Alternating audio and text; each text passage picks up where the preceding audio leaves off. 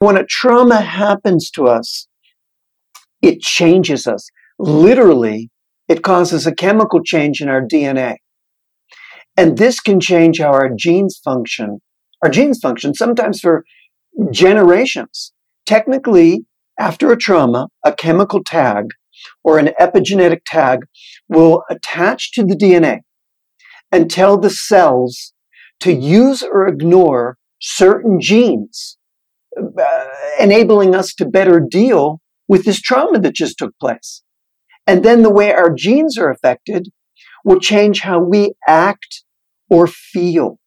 For example, we'll become sensitive or reactive to certain situations that are similar to the original trauma, even if that trauma occurred in a past generation. Welcome to Living 4D with Paul Chek. Today's guest is a best selling author and a world leader in the field of inherited family trauma, Mark Wolynn. Hello, everybody. Welcome to Living 4D with Paul Chek. Today, our show is titled DNA Are Our Ancestors Acting Through Us?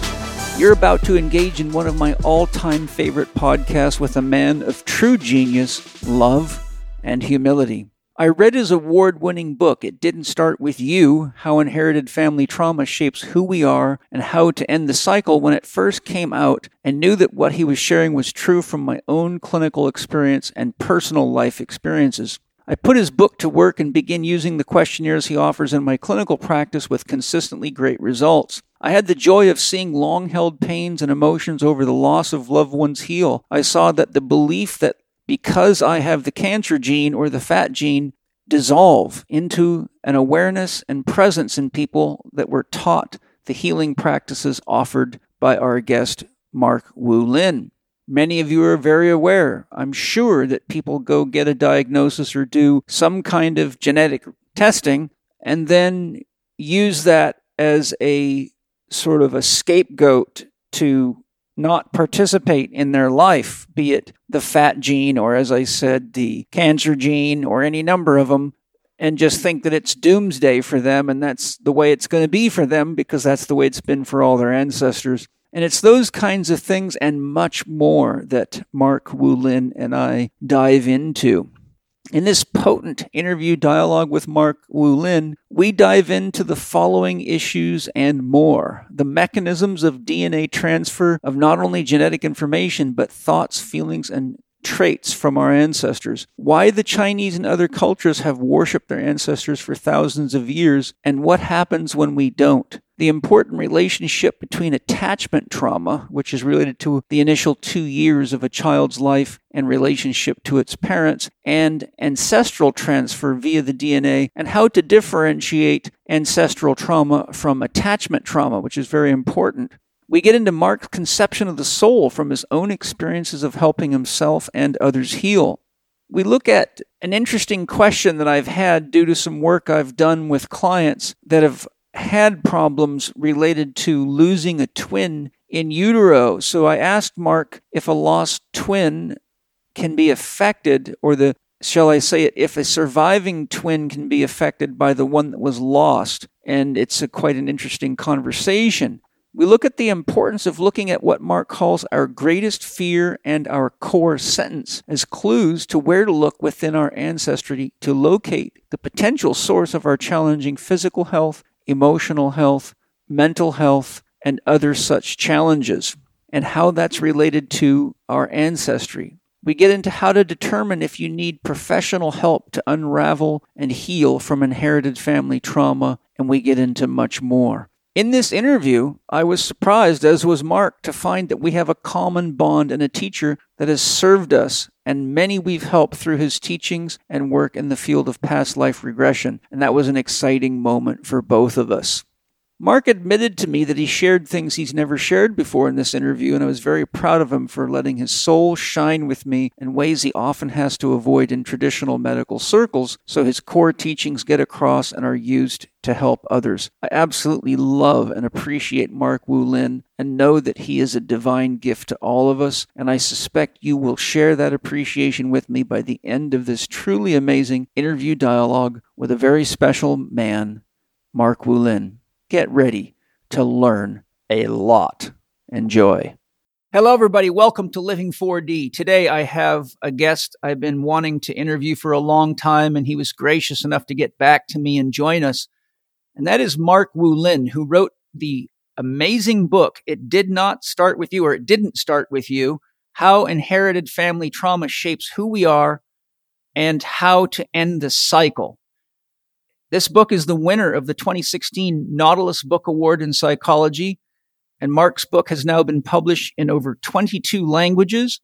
His articles have appeared in Psychology Today, Mind Green, Mind Body Green, Maria Shriver, Elephant Journal, and Psych Central, and his poetry has been published in the New Yorker. And I would just like to say that when Mark's book first came out, my soul said, buy it and read it. So I, I always do that when I'm directed by the soul inside of me. And it was obvious to me from my own clinical experience and the work that I do that this was ringing all the truth bells for me. So I immediately printed out all the questionnaires, did the work myself, found it very helpful, and started using it with pretty much all my clients, with the exceptions of those that didn't have things that were specifically that I thought that was important for. And everybody got results, and many of my clients now have followed up with Mark or done uh, work with him through his workshops. And this is the real deal. So, Mark, welcome to Living 4D with me, Paul Chek. Hey, Paul. Thank you for having me. I'm psyched to get into this. Yes. So, Mark, could you start by sharing an encapsulation of your background and what led you into focusing on inherited family trauma because that's really not a pathway that most therapists, psychologists, or doctors take. It's it's it's almost esoteric in some ways, but now, of course, backed by science. So I'm really curious what what shaped you to end up going down that path. Two two things. One, I lost personally. I lost vision in my eye and I was told I'd go blind and that led me on a journey. But I, I think probably the more interesting story is something specific that happened to me about 30 years ago. It was a time when I was working with many self injurers. And there was one case that would change my life forever. This was really the first case that taught me how to look for inherited family trauma. I was working with this one young woman, um, 24 years old. I'll, I'll call her Sarah just for the sake of the interview. And uh, Sarah would cut in such an extreme way. In other words, she would cut so deeply that she'd hit a, a vein or an artery and she'd almost bleed to death. And then her parents, they'd have to rush her to the hos- hospital and, and she'd be placed in a psych ward for three or four weeks at a time. And my question really at that time was, what, what, what's going on? I'd worked with many other cutters, many self injurists, and their cutting was more superficial. What was it about the way Sarah was cutting that, that what was trying to be communicated here? Because I'm always looking for what's underneath. And one day when she was released from the psych ward, um, I handed her here a pen and I said, Here, Sarah, um, take this pen and pretend it's your knife and just imagine, just show me what happens. So she's taking the pen and she would cut either into her arm or leg or abdomen, but I'm having her hold the pen to her arm and I say, bring it close to your skin and just show me what happens. And I could see her eyes glazing over. I could see she's dissociating. And I said, right there, what's that? What's that thought? What's that feeling? What's that impulse right there? And she looks at me, Paul, and she said, I, I don't deserve to live. Now here I am looking at a 24 year old person whose life has just begun. And, and I said, Sarah, what have you done? What have you done? Did you accidentally cause an accident or take a life? Did you break up with somebody who took his life? And she goes, no, nothing like that. And so I just did what I knew how to do. I looked in her childhood at her relationship with her parents, and it was great. She loved her parents. Her parents were awesome. And, and I said, well, it has to be an attachment. So um, we, I started going early, and I could see, nope, not there either. She's able to take in her mother's love. Um, she had a strong, safe, secure attachment. And luckily, something in me knew to ask this question. So I said, okay, tell me about the rest of your family. Tell me about your grandparents. And boom, she drops the bomb. The story was her dad's mom was an alcoholic and she had been driving the car drunk. Grandpa was in the passenger seat. Grandma, drunk, hits a telephone pole.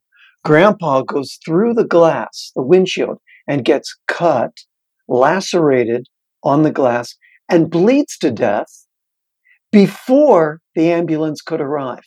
And in that moment, the whole story is, is right there. When she tells me, which later we'll talk about her verbal trauma language, when she says, I don't deserve to live, it's not her feeling. It's not her sentence. Grandma, who takes the life of another, her beloved, would feel she doesn't deserve to live. And then the nonverbal trauma language, which we'll get into later, why she's cutting so deeply and almost bleeding to death, is because this really does happen to her grandfather. He is cut so deeply, he does bleed to death. So immediately, I was a student of psychodrama back then, and I knew I had an idea what to do. I put two chairs out in the in the floor of the office, and I said, "Sarah, look out there at the two chairs. Your grandfather's in that chair, your grandmother's in that chair, and tell your grandfather, who she'd never met, by the way, because he died when the father was 12. Tell your grandfather what you do. Okay, grandpa, I cut myself. Tell him how deeply you cut yourself. Grandpa, I cut myself so deeply, I, I almost die. I almost bleed to death. Tell him like you did, Grandpa. And now she's crying and she goes, I almost bleed to death like you did, Grandpa. And I said, close your eyes and what's he show? What's he telling you? What's he showing you? She's saying he doesn't, he doesn't want me to do this. He said that when I go to cut, to feel him with me, supporting me uh, which later she'll do, and she never cuts again. But then I have her turn to the chair of her grandmother. And I said, Tell her what you told me was the sentence when you cut. Tell her, Grandma, I told Mark, I don't deserve to live. And I can see that that's not my sentence, that's your feeling. And she tells her grandmother this, and she's crying, and she's really having this experience of her grandparents being there that she's talking to in these chairs. And the grandmother says the same thing. When you go to cut, you feel me with you, supporting you. And this would shape everything for me, Paul. This idea that I teach in the book, how to feel comfort and support from the ancestors. Um, anyway, she, I tell her, well, go home tonight when you go to cut, see what happens when you feel them there with you. And of course, she goes to cut, but she feels supported and she doesn't cut. Instead, she feels this massive influx of love coming from her grandparents that she's never met. And, you know, for Sarah, she needed to know that this feeling of needing to die was not hers and that she could do something about this feeling. you know, it goes even deeper. I say, Sarah, bring your father in here which I did. And so I go, Sarah, sit in this couch. Her, her name's not Sarah, but I'm just, you know, um, for the sake of the interview, I'm just going to, I say, Sarah, sit in the couch over here. And I work with her dad. And I do the same thing. I had him put his, you know, two chairs out there. And uh, I ask him, tell me what happens behind your grandmother. I mean, your mother, which is Sarah's grandma, because he had rejected his mother for killing his father. He was 12 years old. Uh, she was dead of alcohol poisoning by the time he's 20. Um, and she couldn't grieve, he couldn't grieve the father all the way because every time he tries to get in contact with the grief, he has this terrible image of his, the guy, his father dying, bleeding to death on the street.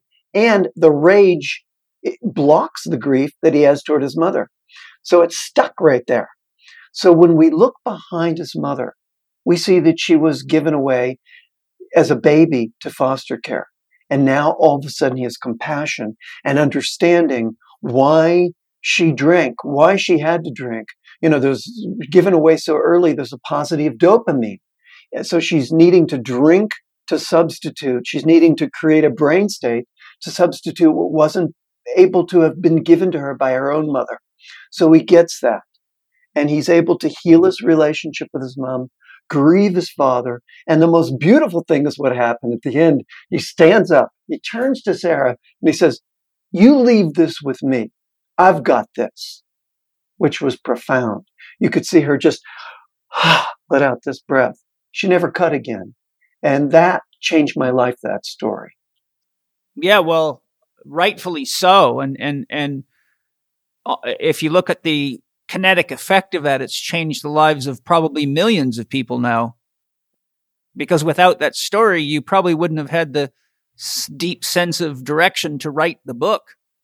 Oh, uh, it, it, changed my life. I mean, and after that, I met Bert Hellinger, who was the father of family constellations, and I became one of his first students in the United States. And, you know, the rest is history. But you're right. This story taught me that, you know, we're not just looking at the childhood, we're not just looking at attachment. We need to look at several generations of history that sit behind us. Yes.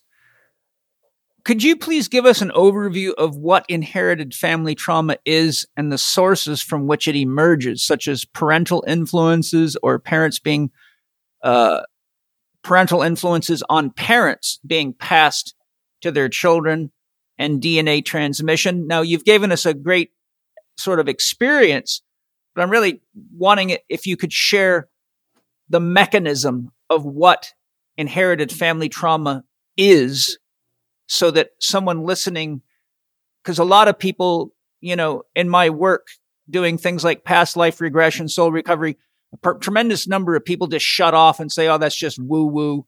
And they don't listen to something that's real.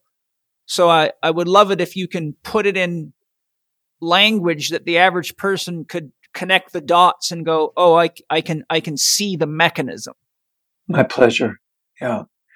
Uh, so, firstly, let, let's say that one of our parents or grandparents l- lost their mother or father when, when they were young, or our mother or father was sent away or placed in an orphanage, or uh, or maybe one of dad's siblings or mom's siblings died tragically. An event like this can break the heart of the family. The reaction to the trauma doesn't necessarily stop with the people who experienced it. The feelings and the sensations, specifically the stress response, the way the genes express, can pass forward to the children and grandchildren, affecting them in a similar way, even though they didn't personally experience the trauma. And, and to understand this, we've got to look at the science. So when a trauma happens to us, it changes us. Literally, it causes a chemical change in our DNA. And this can change how our genes function. Our genes function sometimes for generations. Technically, after a trauma, a chemical tag or an epigenetic tag will attach to the DNA and tell the cells to use or ignore certain genes, uh, enabling us to better deal with this trauma that just took place. And then the way our genes are affected will change how we act or feel. For example, we'll become sensitive or reactive to certain situations that are similar to the original trauma, even if that trauma occurred in a past generation, so that we have a better chance of surviving it in this generation. Uh, I'll give you an example. If our grandparents came from a war torn country, so people are being shot in the street, uh, bombs are going off, uh, uniformed men are lining people up in the square, people are being taken away. Our grandparents, they would develop a, a, a skill set. They would develop and pass forward a skill set, let's say sharper reflexes, quicker reaction times, reactions to this violence that's going on to help us survive. Us, you see, in the next generation, it's to help them survive, but they're passing it forward. So it's to help them and us survive this trauma that they've just experienced. Now they've passed this forward. And the problem is, you know, we could inherit their stress response with the dials set to 10.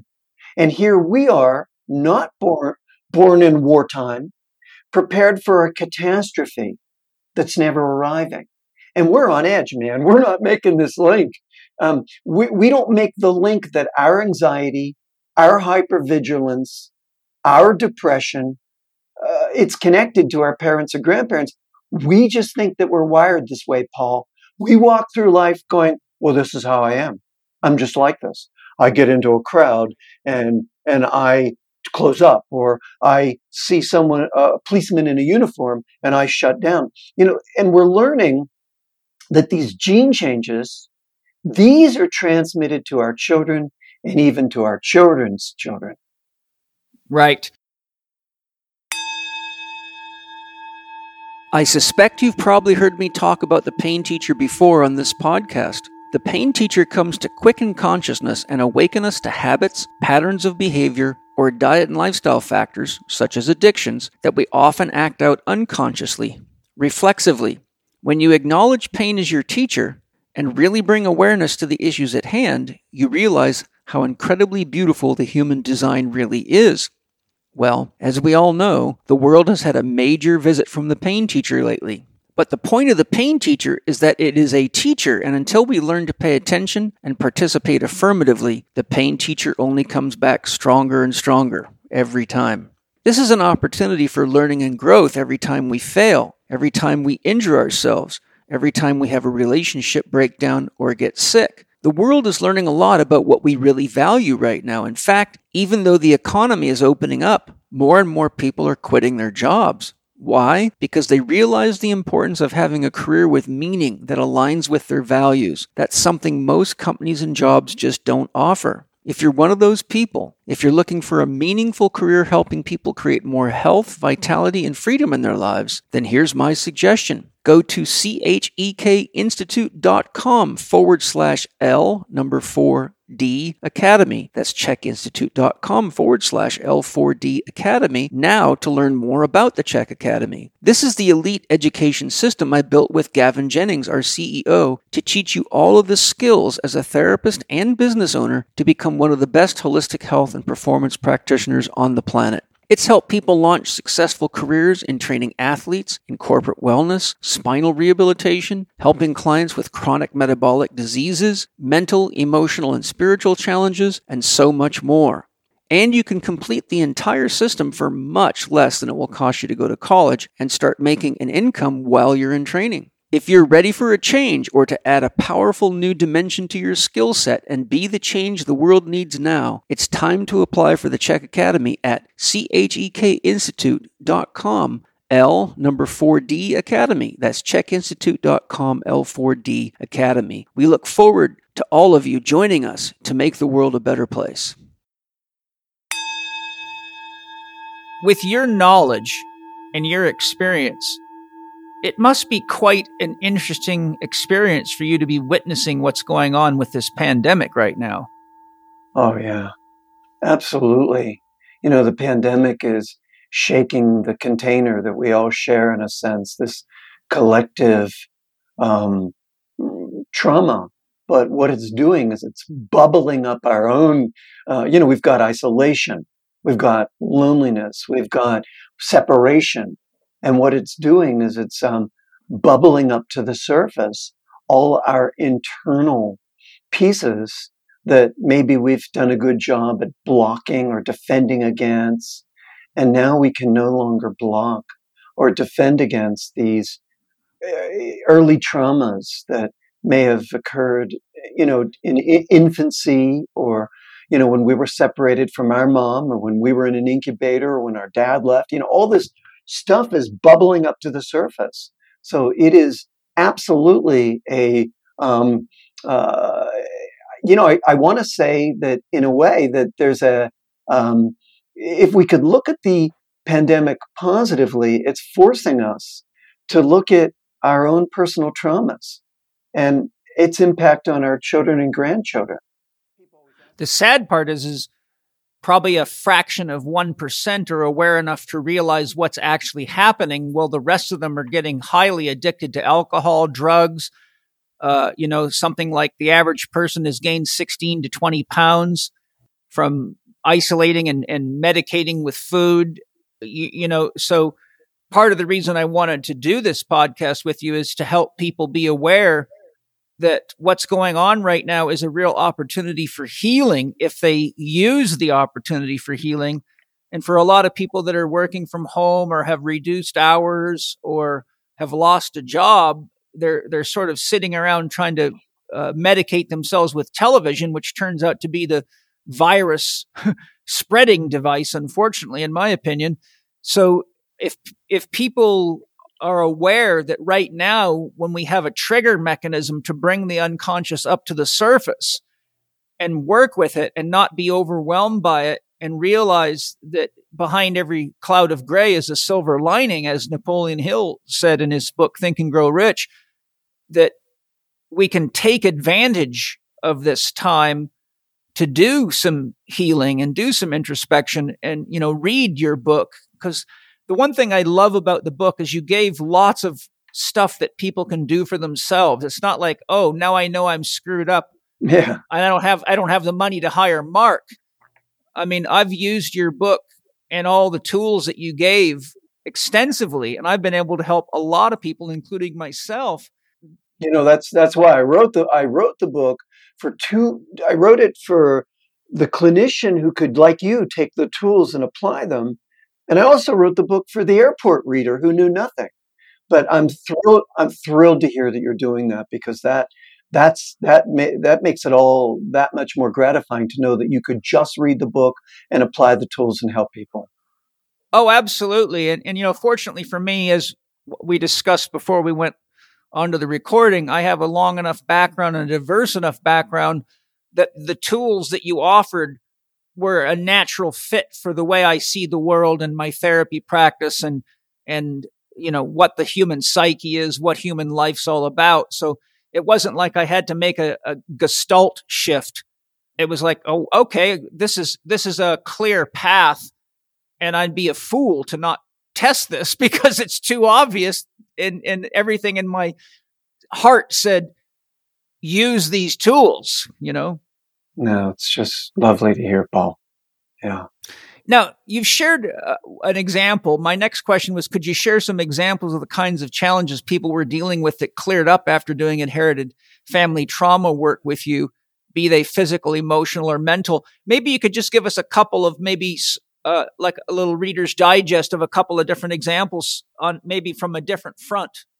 Yeah, no, I'll talk about, uh, I'll just share a, a, case. I can do it pretty quickly. Um, be, and it, it's a case that um, uh, of physical symptoms, and many of us are struggling with physical symptoms. a 16 year old boy um, came to me with a rare neurological disorder that started when he was 10. He began at 10 years old uh, having these intense burning sensations on his skin. And the doctors, they, they couldn't figure out what was going on why this was happening. They couldn't find any root cause. You know, they just, it's a neurological disorder, um, was the best that people could say. But it was idiopathic, n- no root cause that they could determine. And when I spoke with his mom, I started fishing in the family history and I started asking questions about his dad. And she said that his father, when he was 10, was playing with matches and accidentally set the garage on fire and the house burned down. But the father's brother was in the house and the father's brother died and the father oh. never forgave himself, which is horrific, uh, just horrific to imagine. But because the trauma, because of the amount of grief and blame, self-hatred, self-loathing, etc., because the trauma remained unhealed and unresolved, which is one of the uh, I'm a big believer that we've got to do our own work so it doesn't pass forward. But because it remained unhealed and unresolved, the man's son expressed symptoms, the burning sensations on his skin around the same age. and the family had never made this connection. But now, but now after working with the family, the boy's symptoms subsided. And, uh, you know, it's just a. Excellent. Yeah, just a, a quick example. Yeah. I can I can leave it there. It's it's a and let the story talk about it. You know, let just let that example resonate. Yeah, I I think I think it's fairly clear. You know, the Chinese culture and some other cultures put a lot of importance on worshiping parents and ancestors, which is not so common in the Western culture. What do you feel influenced the Chinese and others to place so much emphasis on ancestral worship? They knew, they knew that our relationship with our parents is important in that it, and our relationship with ancestors, but particularly our relationship with our parents, because we all struggle with what we didn't get. But this relationship with our parents creates a template that forges our later relationships and drives our early traumas really to continue repeating. So I talk about in the book, Hey, to Heal, we've got to lose the story we have about our parents. Because I found the more that we reject our parents, the more we suffer. What's unhealed in us continues to live on inside us. And healing with them, all it means really is that we're in tune with what we with what they could give as well as what they could not give. So we're just in tune with that. You know, my folks could, you know, they could give money, but they weren't very loving, or they were, you know, I, I get it. You know, we don't we don't become fixated on something we believe that our parents have done to us that has spoiled our lives because that just keeps us locked into into the morass. We know that whatever we reject whatever we try to push away continues on inside us on a subterranean level. So when we reject our parents paul we unconsciously reject aspects of ourselves. I mean we just do. We can't in other words when we reject our parents we disown that behavior in ourselves. What we don't like in them, we can't see when we're the same because we've disowned it in us. So it what we reject yes. in them expresses shadow. Un- shadow exactly. What we reject in them expresses in us unconsciously. That's one way we're affected by re- rejecting our parents. Another way is we'll pull in a partner who treats us similarly to the way we felt the parent treat us. So if we felt the parent was cold, we pull in a partner who's cold. If the parent sh- was shut down, we pull in a partner who shuts down. Or we pull in a nice partner, but because we're waiting for them to treat us coldly or to shut down, we we almost make them shut down. For example, we we look just waiting for them to be unkind or to not hear us, to not see us. And after a while, the partner says, "Man, this person just doesn't trust me," and and then we've we've uh, contributed to this dynamic. Um, the third thing is that we'll treat ourselves, the child part of us, the way we feel the parent treated us. So, for example, when our inner image is that our parents couldn't be gentle with us, we have difficulty being gentle with the child part inside us. Or we'll do to ourselves what we believe the parent did to us. If the parent was critical or aggressive, we become self critical or inwardly aggressive. Or if the parents ignored us or were distant with us, we're distant with our inner child. We, we ignore that child part of us. You know, I talk about this in the book, but I think it's worth saying here, Paul. Um, Harvard back in 19 in the 1950s asked one question to their students, to these 21 year old med students. They said, Hey, tell me about your relationship with your parents. Check a box. It was either warm and close. That was the first box. It was friendly. That's the second box. It was tolerant. That was the third box. Or it was strained and cold and that was the fourth box. And it was a longitudinal study. They followed these people for 35 years and they looked at them again at age 56. 91% of the people who checked the box strained, cold, tolerant with the mother and the father was similar, but with the mother had a significant health issue. 91% of them had coronary artery disease, diabetes, um, uh, some cancer, um, compared with only four, 45%, Paul, who checked warm, friendly, close. The same numbers, similar numbers with the father, 82 and 50%. It's amazing. And if you'd rejected both your parents, it was 100% you had a significant health condition. So healing with healing with our parents is not just a good idea. It, you know, remaining broken with them could cost us our lives.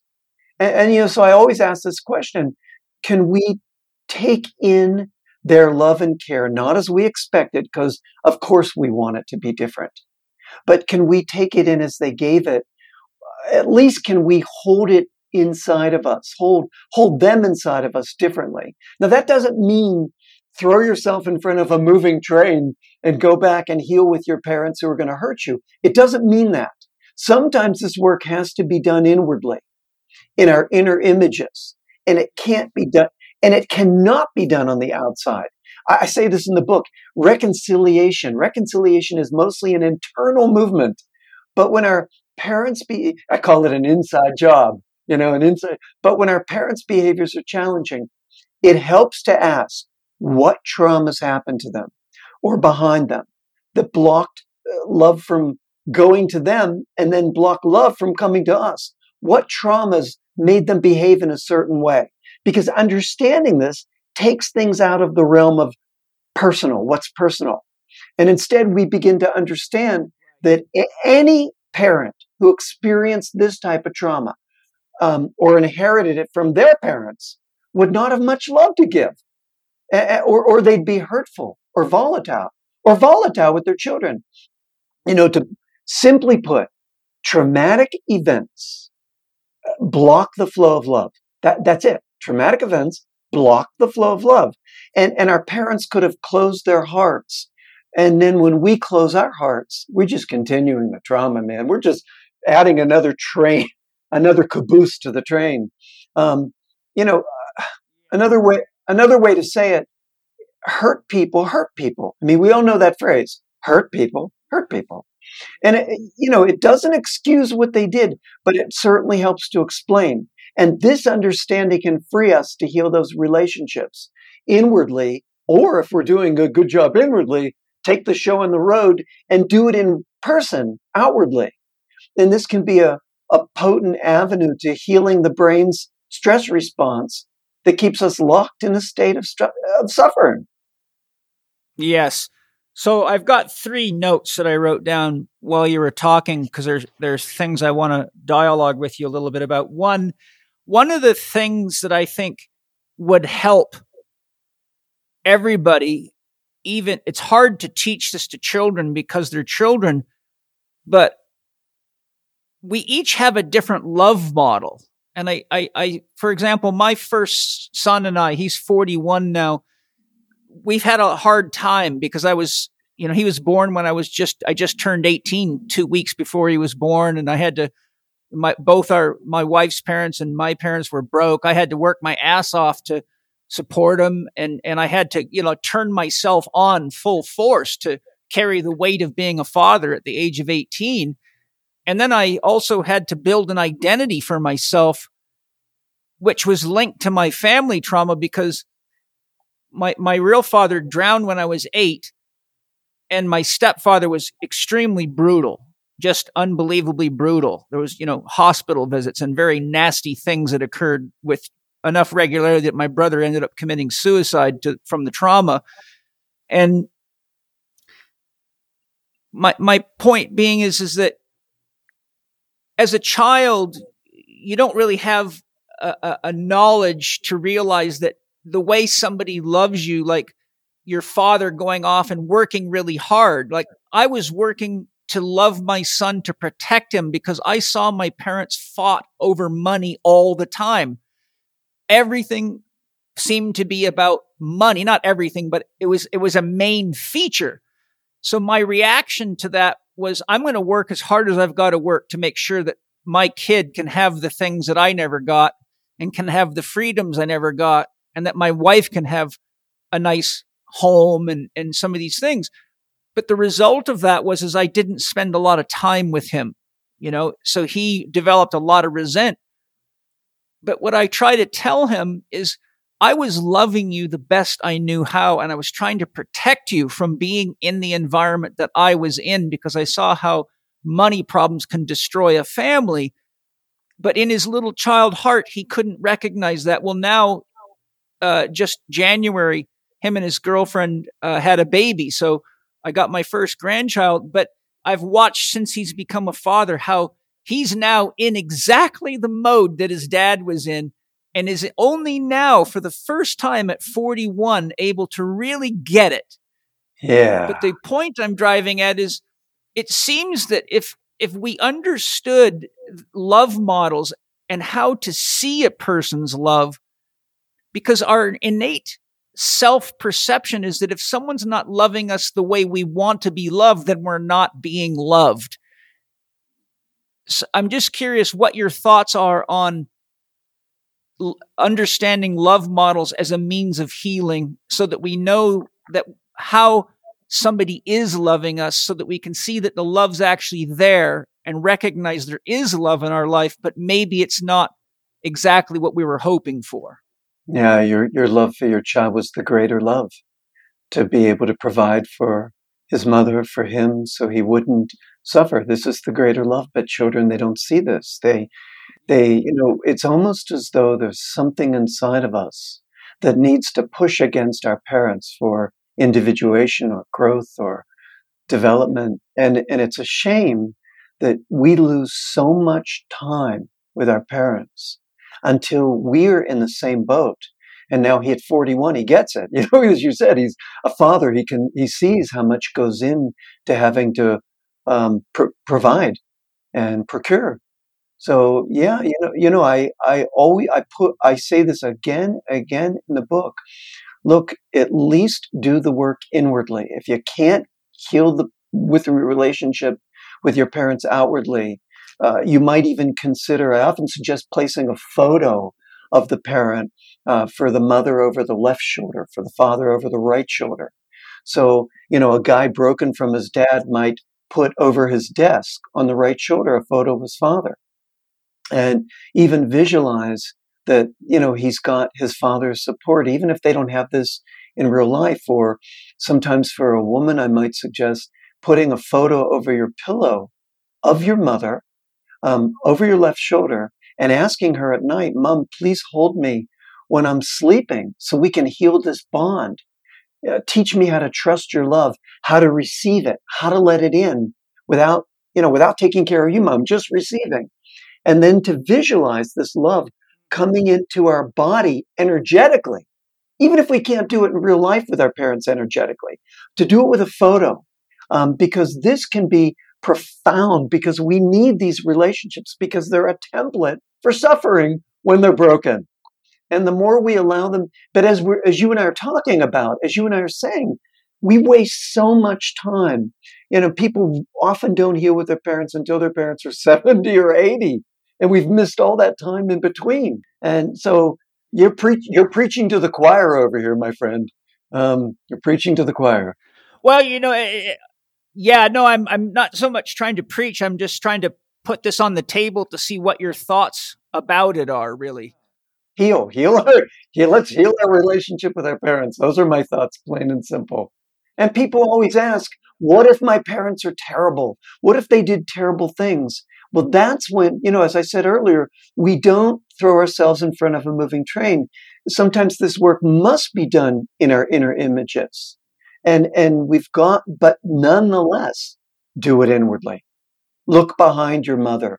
Look behind your father. What happened to them that made that that made their love uh, feel hurtful or volatile i teach my clients and patients a concept that i develop called loving at safe distance i say if it's dangerous to be in personal contact try email or text messaging. If Absolutely. that gets too volatile, then go into the sanctity of your heart, hold your intention on that person, And I say, ask your soul to connect you to the soul of your mother or whoever it is and speak to them from your heart as though they were actually there, but don't use judgment language.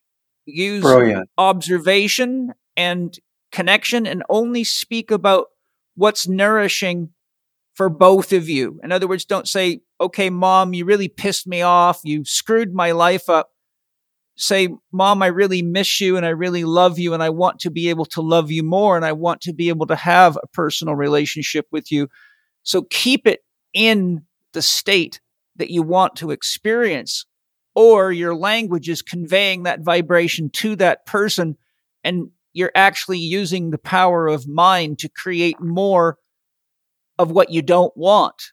So I Brilliant. have to kind of teach them the basics of nonviolent communication so that they know how, because as a shaman, I, I know for a fact that thoughts and words at a distance are still very, very real and they impact that soul, whether you can see it or not.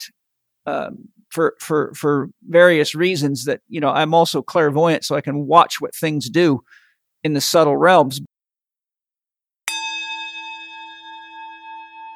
Hi, everybody. You know, people from around the world are constantly asking me where they can find organic foods and supplements that are actually organic, not just some fake impersonation, which is sadly so common in the marketplace today. My most common suggestion is go to Organifi.com. That's O R G A N I F I.com, where you can find a wide range of excellent nutritious products made from certified organic source materials. Organifi has superfood drinks that actually taste great, unlike most, immune support products, excellent high quality protein powders, digestive support, joint support, liver support, green juice, hormonal support, and menstrual ease nutrition formulated by a team of female herbologists for women, and more. My family and I, and a significant number of my clients and friends and students from around the world use and love Organifi products because they're nutritious, taste great, and unlike many products, you actually get what you pay for. Hallelujah. I love Organifi's high values and high quality products, and they're excellent for athletes, children, and the whole family. There's no better investment than investing in your own health and well being. And when it comes to investing in my health and the health of my family, I go to Organifi. If that's not enough to make you want to explore all the amazing products waiting for you at Organifi, I'd love to sweeten the deal for you by offering you a special Living 4D with Paul Chek discount of 20% on any of Organifi's excellent certified organic, super clean, nutritious products by using the code capital C, capital H, capital E, capital K 20 on checkout. That's check 20 all caps on checkout. I hope you enjoy Organifi as much as my family and I do. I've studied Steiner's work for a good 25 years now, and in his teachings, he talks about how whenever we have an imbalance in any of our chakras due to past life traumas or, or uh, karmas that we haven't resolved or relationship challenges that we haven't resolved, that we will keep attracting those circumstances and types of people back to us until we have to face the trauma and heal it. Oh, absolutely he says we we're and I'm, I'm paraphrasing but he says we we basically magnetically attract what we have to confront and deal with effectively and i i think that's important because when people try to medicate with drugs and alcohol and and uh, denial or avoidance or uh, turning their the, the, the person that they have this anger or resent toward into a scarecrow and, and leaving them out in the field, they don't realize it'll show up as your boss, your next lover. You know, you'll keep pulling it in and, until you grow because we, we can't fake our own healing and we can't fake our own spiritual growth and that we can't drug it either. You know, we can't, the pain might go away with the alcohol, but it didn't go away. It just got masked yeah, very well said. That's exactly right. It, our, our, our broken relationship with our mother will show up as our boss, our relationship to, to healing, our relationship to Western medicine, our relationship with our partner for sure, our, our best friends. It's, it's always imprinted. Our relationship with our parents is this template. Very well put, Paul. Great.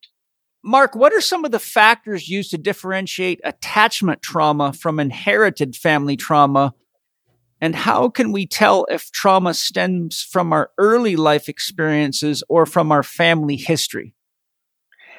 So we need to listen to the trauma language that our client is expressing because generational trauma has a distinctive quality. Um, and attachment trauma does too. But for example, you can hear the generational overtones in, in a sentence, I'll harm a child, or like Sarah said, I don't deserve to live. Similarly, you can hear the echoes of uh, abandonment trauma coming through words like, I'll be rejected and left all alone.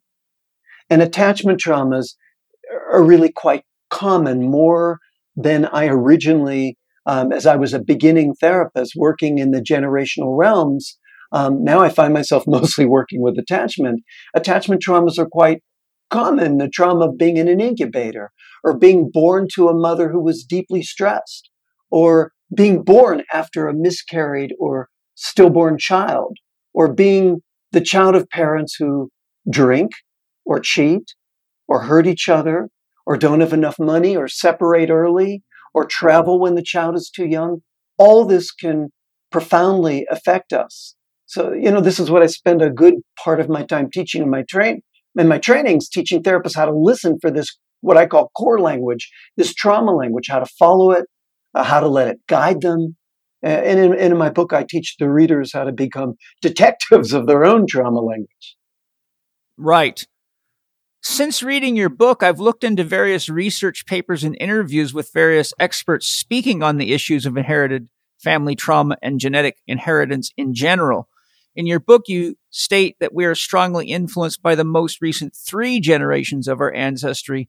But I've also found researchers saying that it may go back as far as 14 generations. And that's people doing research on the DNA and ancestral histories. So some of my questions in this regard are, what do you feel the mechanism of transfer is between the deceased and the living? The DNA itself is a physical structure in vivo, in vivo so my question is, is the DNA functioning like an antenna system to pick up energy and information from those that have a genetic influence on us? I've got more questions, but I won't overload you. So let's start with that. Yeah, exactly. Ba- basically, our, our sperm and egg cells carry memories of trauma. That's to put it simply. And then this information lives somewhere in our bodies and gets passed forward to, to the next generation, making sure the next generation gets the message to keep them safe from what we experience. So our kids are born with altered brains because of the experiences we had or our parents had. And then our kids can live anxious or depressed and they can carry our feelings of grief and hopelessness, uh, our shutdown, our depression, never realizing that they're carrying our trauma response from something that happened to us, from an event that is you know, I, I, look at it this way that it's chemically imprinted the DNA of the whole family. Um, and then these events, the, these traumas, they then have a limiting effect on parenting, blocking the flow of love that a mother is able to give her child, creating these attachment traumas that we just spoke about um, in the children of future generations. Getting back to that idea of 14 generations, absolutely. They're doing studies right now there were specifically worms where they could see, they could trace this generational influence for 14 generations. We can only see it for two generations in humans because you have, a, it takes 12 to 20 years in a generation of humans. Um, so we study mice because mice and humans have a similar genetic makeup. Over 90% of the genes in humans have counterparts with mice. Um, in, in, the genes in mice. And over 80% of those genes are identical. So that's why we study mice and rats. Plus, you can get a generation of mice in 12 to 20 weeks, where, whereas it takes 12 to 20 years in humans. So now we can show a, by looking at mice, we can show up to four generations. Um, before, when I wrote the book in 2016, we were talking three. In 2018, it came out um, just by looking at the pattern in rodents, we can see four generations in mice and rats, 14 generations in worms. So at least, you know, there's a lot to speculate here. That This is new science. We're in the beginning. Um, I'm sure that they're going to turn up, um, perhaps even connection to uh, uh, to past lives.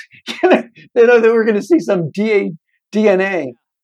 But but you asked me about epigenetic mechanisms. So some of the mechanisms observed now, um, we're looking at DNA methylation, in which a uh, one is a, a, methyl residue is added onto the DNA. We look at histone modifications, which are added onto the proteins. We're looking at abnormal levels of small non-coding RNA molecules, microRNAs, which, you know, when we look at the mice studies, these are found in the blood, the brain, and the sperm of, of mice and in humans.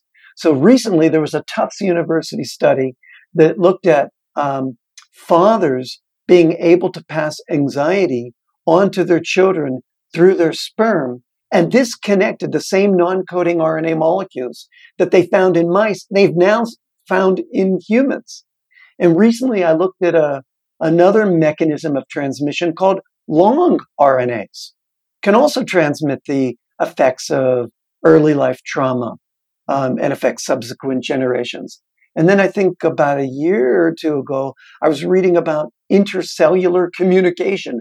Particles are ejected from cells, releasing little packages known as uh, extracellular vesicles, creating a form of long distance communication between cells.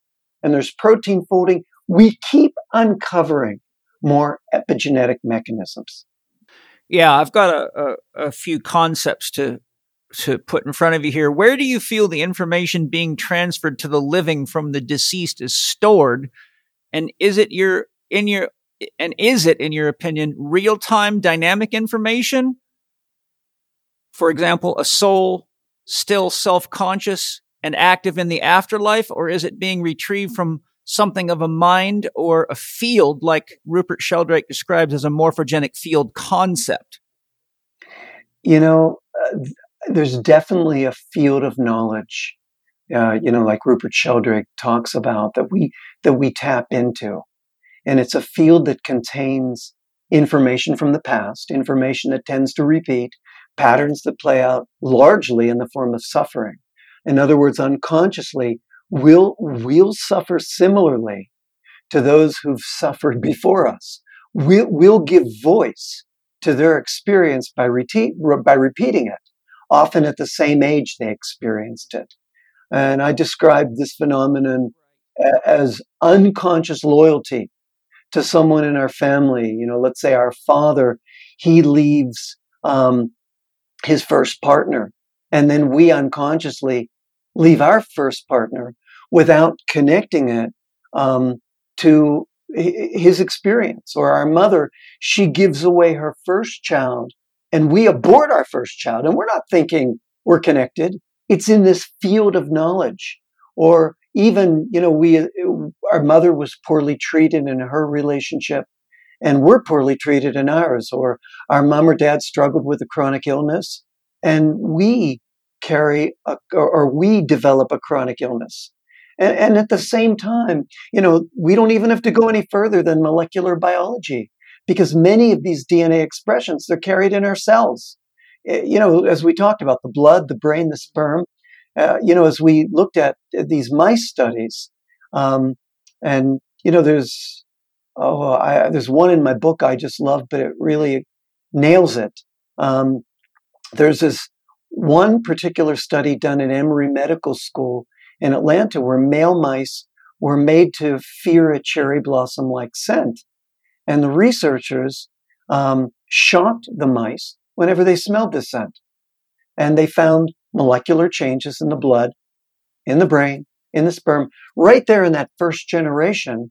Um, the brains contained enlarged areas with a greater amount of smell receptors so that the mice could detect this scent at lesser concentrations, uh, pr- protecting themselves. Amazingly, their brains had epigenetically adapted to protect them. And the researchers, they had this cool idea.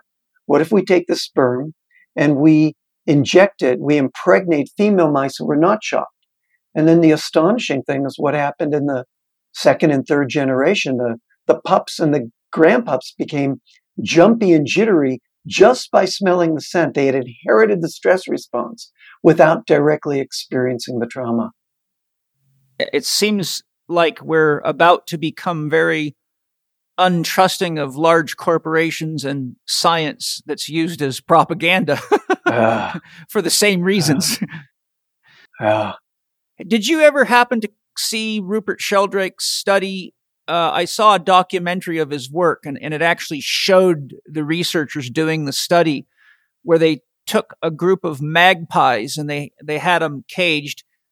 And what they did was they had one somebody dressed up in like a scary suit with a scary face and he would come inside the cage and he would bang uh, like a garbage can lid and act real crazy and scare the birds and run after them and then what they did is they took the eggs that had been laid by those birds after doing this repeatedly to them over a period of time they separated them once they hatched and then what they did is they raised them and put them in the cage.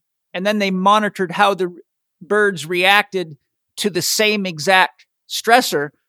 And they found that they'd already developed coping mechanisms in one generation. Makes complete sense. What Sheldrake was showing is that based on genes, the information isn't likely to transfer that quickly. So there must be a field of information that the genes of the offspring are tapping into. No, there's no doubt about that. No doubt because we repeat stories and experiences of our parents and grandparents after we're born. So for example, our dad, our dad fails at age 40 and we're already born. So it's not a question of DNA. And all of a sudden we hit 39, 40, 41 and we start making bad business decisions and failing uh, in, in a similar way connected to this. But how can we explain it with genes? We can't. So there is a field, you know, what, what I call unconscious loyalty, an unconscious way of suffering. So our parents, it's almost as though, dad, that you shouldn't suffer alone because of this unconscious loyalty, even though I don't even like you. You so there's this unconscious loyalty that I will suffer similarly. In fact, I find that the more we reject that parent, the more we don't like that parent, the more likely we are to repeat their negative experiences. Yes, absolutely. There's a field of knowledge that we connect. So when you were throwing all these ideas at me, I'd say the most, the one I connect with most is Rupert Sheldrake's. This idea of the knowing field, the morphogenic field. Yes, and the reason I'm bringing this up is is very specific, and that is we're in a very materialist, scientific materialist culture where there's heavy, heavy emphasis on the DNA as the cause of everything. But there is a simple scientific fact that if anybody is aware of, makes you have to question this. And this fact is very simple. Matter cannot organize itself. That is a hardcore fact. You can stand next to a pile of rocks for a trillion years and it will not make a watch out of itself. There has to be an organizing field of information. Einstein himself said the field is the sole governing agency of the particle. In other words, if there's not a field of energy and information to guide material substance, it does not appear or move or act. So because I keep seeing all this literature over and over again, and so many doctors are gene fanatics now, I have to say to them, you're talking about the end product of an informative force or field. And to make it a physical reality without addressing the formative force is to see half the picture at best. So that leads to my next question, which is what is your conception of a soul and how does the soul in your conception play into the issues of inherited family trauma? In that sense, I would say that we're part of a family soul and that we carry forward what's unresolved from previous generations in this field, in this morphogenic field, in this field of knowing. You, you know, Jung talked about this a hundred years ago when he said he felt there was an impersonal karma within a family which passes on from parents to children. And he described how he felt that he had to complete or continue things which the previous generation had left unfinished. I mean, it, it's, it's what we're discussing here, this idea of this field that even after we're born, even it's not a question of gene transfer. It's not a question of epigenetics. It's still um, uh, stepping into this field that informs um, the whole. Um, you know, they even see, we even see this uh, where car wrecks happen at a similar place in the road um, at the same um, at the exact same place. How can that happen? You know, there's this obviously these these fields, these knowing fields that exist, no doubt. Yeah, I, I actually drove by a place once where there was six or eight crosses on the same corner from families that had left a cross and flowers or ornaments to to commemorate the death of the person that died there. And I've so I've seen how these forces accumulate. You know Jung made a very potent statement in regard to what you just said. He said all children are tasked with the unfinished business of their parents' lives. Yes, yes. Hi, everybody. I'm sure you've all heard of the benefits of bone broth, but I bet you don't know about bone broth protein powder. I found an awesome bone broth protein powder with Paleo Valley, and I asked Autumn Smith if she'd explain why hers is so good from Paleo Valley. Well, like you said, collagen is basically the fountain of youth, and most of us are not getting enough of it in our diet because maybe we don't have time to simmer bones on a regular basis. And so we created our powder to make getting the benefits of collagen for your joint health, for your gut health, for your mental health really, really simple. And we sourced it from 100% grass fed and grass finished bones. So it is a beef bone broth protein powder that you can literally put in everything. It's tasteless. I add it to my son's smoothies. I put it into his desserts. You can even put it in soup and get all the benefits of collagen without all of the time and energy and investment. So all you have to do to check it out is go to our website at paleovalley.com. That's P A L E O V A L L E Y.com. And you can use the code CHEK15. That's lowercase c h e k 15 at checkout. And I hope your family loves it. I know you'll love it. Keep your body healthy, keep your kids healthy and let's make the world a better place with Paleo Valley. Enjoy. One of the things that, that I haven't drawn out of you yet, so I'm going to squeeze you a little. Uh, what what is your conception of a soul? big question, Paul. I, I, would say, you know, when I work with people, I, I don't, I, I'm I'm not I'm not in that conversation with myself. I'm more in the conversation of what I'm feeling. And I'm feeling fragmentations. So I'm working with where we've split off, cut off, dissociated, numbed out not to feel something. And when I see my, feel myself working with people, it's I'm working to integrate what's been fragmented. So I um, work with my intuition, my visual sense, my felt senses. I also, of course, use what I talk about in the book, my trauma language. So I've got, I'm listening, I'm hearing their, their verbal trauma language, but I'm also hearing their nonverbal trauma language, which are the anxieties that rise after a certain event or um, their uh, the, their, their traumas that repeat at a certain age, similar to an age that somebody in the family experienced something. So then, when I'm in there with my hands dirty and my shoes off and my feet in the ground, I'm working somatically where we have numbed ourselves, where in the body. Now, all of this, of course, um, is going to be, be, some sort of answer about the soul um, indirectly but where we've shut off consciousness, where consciousness doesn't live. So, for example, um, I know that when I work with this man or this woman who's tightened and the shoulders are coming forward to guard the heart and there's a numbness experience at the heart, I know that that person is experiencing less circulation, less oxygen, oxygen, uh, less hemoglobin isn't carrying enough oxygen, less glucose, less literally less consciousness. Less consciousness lives in this area. And I know this is a doorway where I can enter. So when I enter this doorway, um, I know the idea is to bring more aliveness, more life force, more vitality back to this area through integration. So we're working with what um, what stopped life force, and then how we can integrate um, what's been numbed or tightened. And then in this way, after I do this work with people and I see feel the life force flowing again, um, I step back, Paul. I, I don't continue.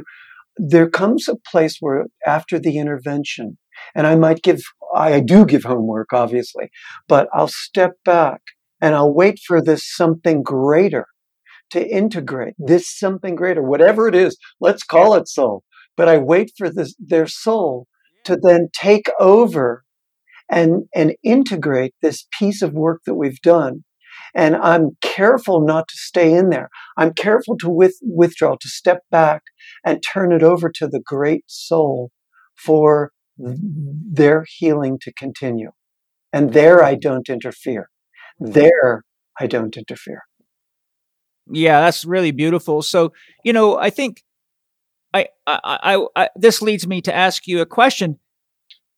You know, being as empathic and connected to people as you are, you must feel that there's more to a body than just the physical stuff. Do you experience a presence around a body and a shift in that presence through your work?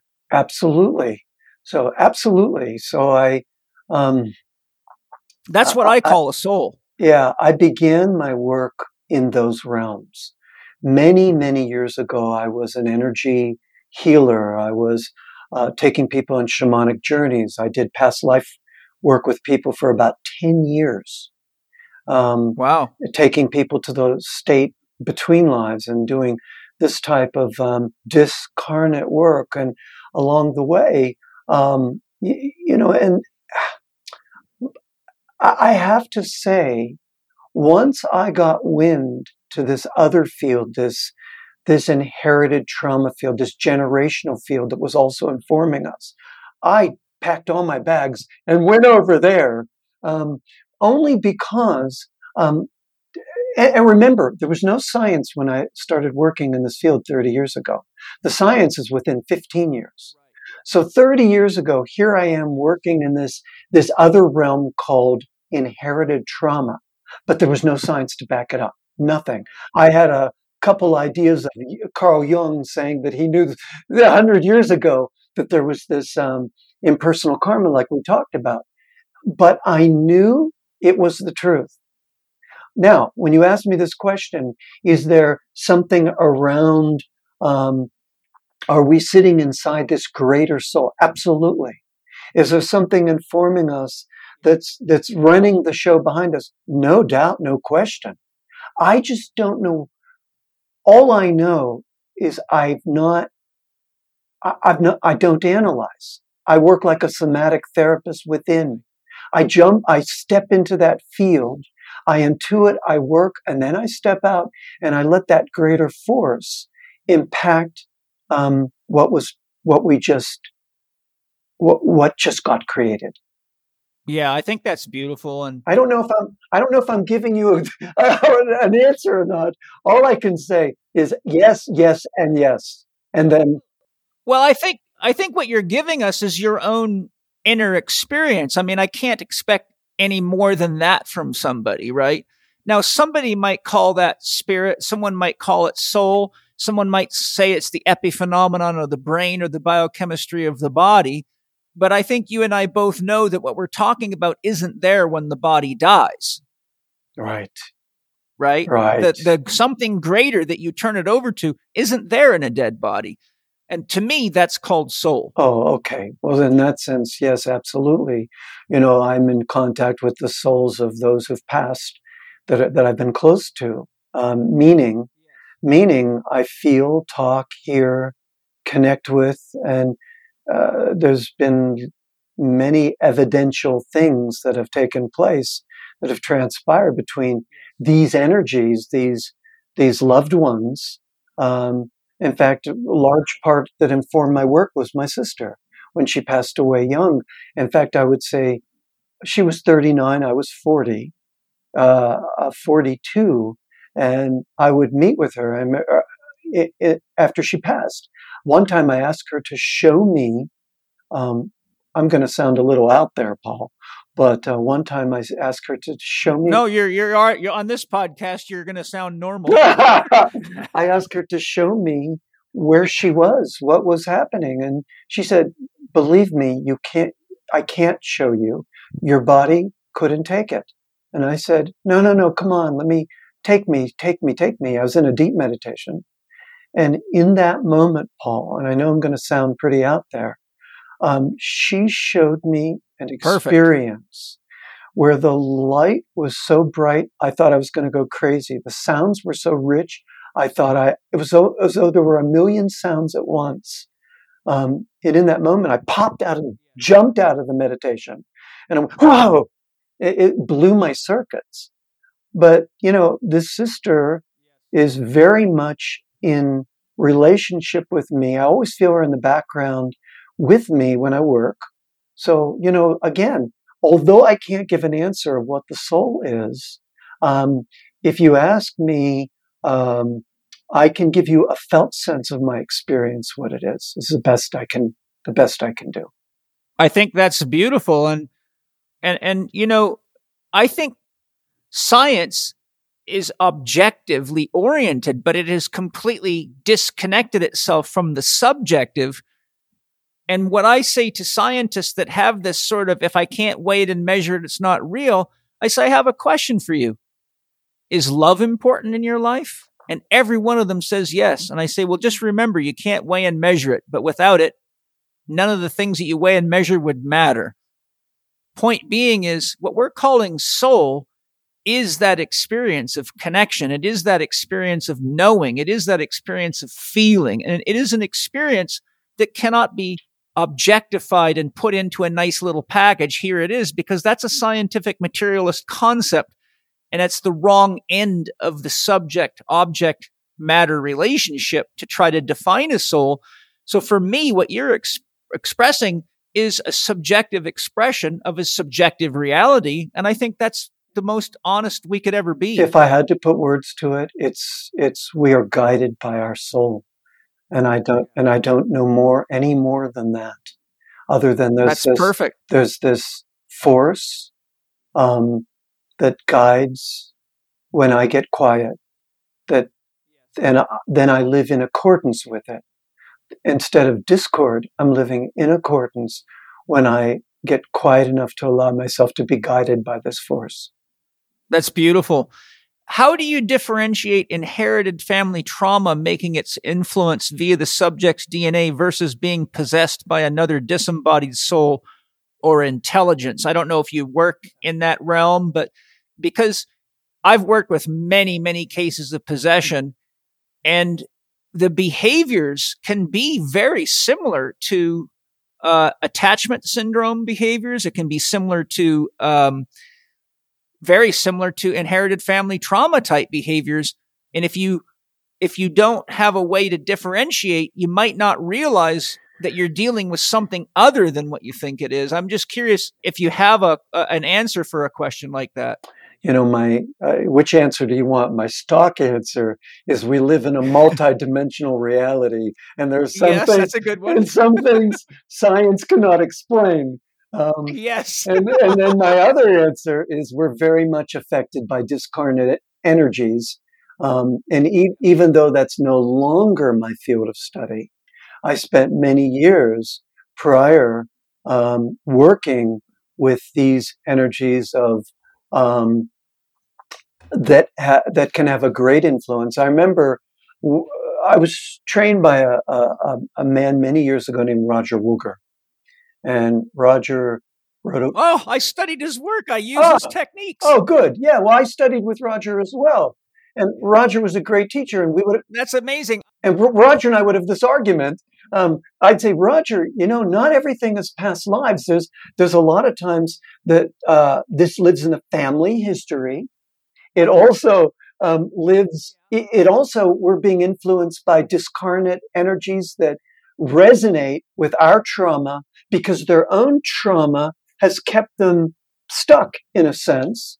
And you know sort of like swiss cheese they're pulled us so roger and i would you know have great conversations about which continues this question of what is the soul but um, we'd have great conversations about what would be past life what would be um, part of the collective unconscious what would be influences of discarnate, discarnate energies and where I packed my bags and the, and the terrain I, I, I traveled to, which was um, what would be family influences. And, and to tell you, Paul, I, once I started living over there in family influences, it was such a large, rich, dynamic field that I set up camp, built my house, and, and I've been teaching about the effects of inherited and family trauma for over 30 years um, because this, for me, is so rich, but it does not negate or deny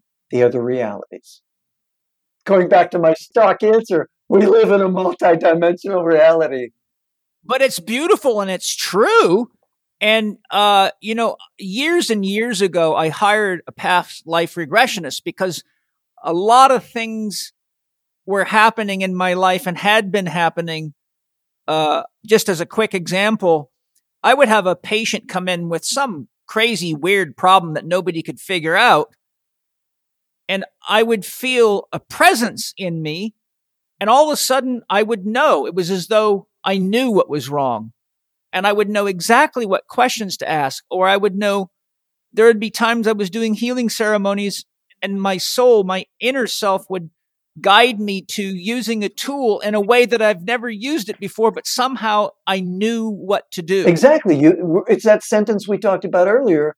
You get quiet and get in accordance with how you're guided by this force, by our soul. Absolutely. So what happened was I said, okay, I've got to find out more about my past lives because there's something inside of me that's working when it needs to be here to help somebody but I'm not consciously aware of it. So I hired a regressionist and a lot of neat stuff came out of it. And I thought, okay, I need to learn how to do past life regression. So I started searching and reading books and I came across Roger Woolger's work, studied it and started applying his techniques. And I've had countless people that I've done past life regression work on that had all sorts of chronic problems that cleared up through doing the regression work. So when you mentioned Roger Woolger, I was like, wow, that's amazing because both of us have a common tie into that dimension through that one man. And so I, I just think that's just yeah, an amazing beautiful thing. Roger was brilliant. And, and, um, you know, I love the way he would connect classical music and poetry, um, into his, uh, into his teachings. And, um, I learned a, a lot working with Roger. Um, yeah, it's amazing. Yeah, we do have that common thread, Paul. That's great. Hi, everybody. I've looked into magnesium supplements in my many years as a therapist and found, unfortunately, most of them are junk until the day Wade Lightheart handed me his magnesium breakthrough from Bioptimizers, which is a very, very specialized product that they did a lot of research on.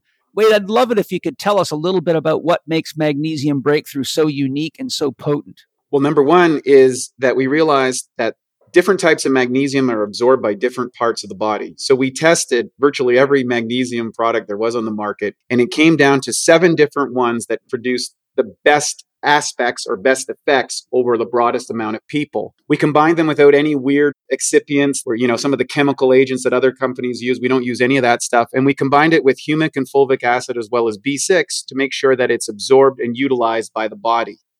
That's excellent. I really love it because one of the things I love about all your products is I can actually turn people onto them. They buy them and I've never had a single person say to me, those products don't work. Everybody that I know has continued to buy Bioptimizer's products to enhance their life. Where can people get it and what's their discount? Just go to www.magbreakthrough dot com slash living4d and put in your coupon code paul10 and you get a 10% discount and of course everything has a 100% money back guarantee you can't get better than that enjoy Mark, in your book, It Didn't Start With You, in chapter three, The Family Mind, you speak of influences on the developing fetus in the womb as well as parenting influences. I'd love it if you can give us an overview of the mechanisms by which the neonatal environment is influenced and what the different sources of influence are. Okay. So, uh, epigenetics is just one piece of the puzzle, as we've been talking about. You know, embryologists have known for a hundred years that when grandmom is five months pregnant with our mother, the egg that will one day become us is already present in our mother's womb inside our grandmother's womb. So we know, so that, that just, just stating that fact that embryologists know, there's this field, again, we share three generations of a biological environment, our grandmother, our mother, us. So grandmother's feelings, if you combine that with the work of Bruce Lipton, now you've got mother's emotions are chemically communicated to the fetus through the placenta, which can biochemically alter genetic expression. And so now you build into that. And because of that, now we've got to look into um, uh, perinatal, prenatal, postnatal events, you know, what we call the first gestation. I think um, uh, Gabor Mate coins the phrase the second gestation, uh, the first nine months out of the womb being essential time for neural development, just as the first nine months within the womb are, are, are potent for this period, where, we're pruning neurons um, based on uh, our caregiving environment. What will give us advantages for creating safety and security? So, you know, when we're talking about influences or or events that affect us in utero, we've got to look at a gazillion things. Did a baby die before us? Was, was this baby miscarried or stillborn? Uh, was our mother not going to keep us? And communicated um, in our inner experience of our mother's thoughts are, I can't keep you. I can't keep you. Or our parents are fighting. We've got to look at that. Are they drinking? Are they cheating? Are they separating? Was dad an alcoholic? Was mom not feeling supported? Um, did she not love our father? Did she feel trapped in the marriage? Was she worried about not having enough money? Uh, was there issues with where they lived, shelter, food? Did one of her parents or siblings or her best friend died while we were in her womb? Was war going on at the time? Um, all this translates into cortisol that can have a caustic effect on us in utero. In fact, I even talk about this in the book where the baby develops a cortisol busting enzyme to deal with mother's stress, to, to deal with mother's stress. Um, and then we've got to look at events during birth and labor and delivery and infancy and childhood I mean, just so many things to look at. Did her body, how did her body do with the pregnancy? Did she begin to spot? Did she begin to eject the pregnancy? Was the labor long? Was the delivery difficult? Were we eh, put it in, in an incubator? Were we put it for adoption? Were there forceps? Was there a forced separation because she was hospitalized? Were we hospitalized? Did, did mom and dad take a vacation too early? Did we have to go back and forth to mom or dad's because they were separated? Were we sent to grandma's for um, a week because mom needed a break? All of these things. Or, or even going back generations. Yeah, it's amazing how complex it is. It's so complex. It's very complex. Uh, e- even going back generationally. I was just going to say it it's a it, it, what I love about it is that even though it's complex, you know, you you and I share something, and that is that when you have a situation that's more complex than we can actually gather the data on objectively, then you have to go into that space that I call connecting to the other person's soul to let it guide us because the intelligence of what's living in each of us knows what it needs to balance itself. And I believe we attract the therapists and the people into our lives that can actually help us if we allow ourselves to be led. And I think I think, you know, I, I have an intuitive sense that your first many years doing past life recoveries and working with discarnate energies and things gave you the awareness of what you were going to need in order to handle cases with the complexity that were beyond the rational faculty. No doubt, no doubt. So uh, when I go back and I revisit that time in my life, um, I see this as a, I see this whole field as a matrix. So if we have a past life wound, let's say, or um, that similar wound will be in the birth canal, the birth experience, the schoolyard experience, the childhood experience. It's almost as though there's this massive matrix and it doesn't matter which doorway we enter it. So we could enter it through past lives. We could enter it through looking at possession or attachment, spirit attachment in that sense. We could look at it working with attachment with our mother. We could work on it uh, with looking at schoolyard wounds and childhood wounds. Um, it almost doesn't matter where. So, yes, in that sense, it was a very rich period working with a lot of complex issues. But I find those same issues are experienced in our family history. So, yeah, I, I so for me now I don't. That's beautiful. Have, now I don't have to go any further than looking at the landscape of family history and early trauma and attachment trauma. And if I did, and if I went further, that's great. Yeah, yeah, I'd find it there too. I think that's your that's your gift to the world, though. I mean, we we have to, in order for us to bring something to the world, we have to be able to put it into a package that the world can receive it. And I think your soul has guided you to creating a package for us that only you could create and, and be the vessel for. But it took those experiences to get you to know where your focus needed to be because your inner guidance system said this is where you set your tent up. Paul, you know, it's funny you bring that up. I knew early on that I wanted to, I wanted to bring this work to the medical community, to the scientific community, to the psychiatric community. And so I made sure when I wrote my book um, not to mention um, things that sit, sit outside the realm of possibility in their experience. So I wrote the book. I stayed very close to the science, and I did that for reasons. And I, I, you know, I don't even mention the word family constellation even once in the book.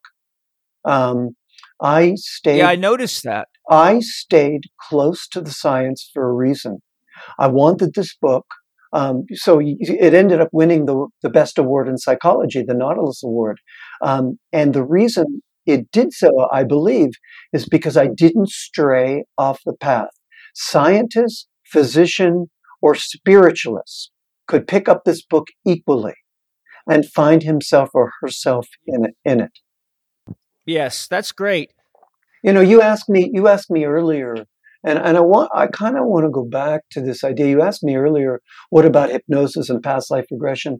And I didn't answer it, but but I I feel like I want to dip in there for a minute. Yeah, uh, you know, I skipped past that. That's Where okay. was that? That's oh yeah, right. there it is. That's all right. I you asked it to me. There. You did. You asked it to me, and I sort of skipped over it.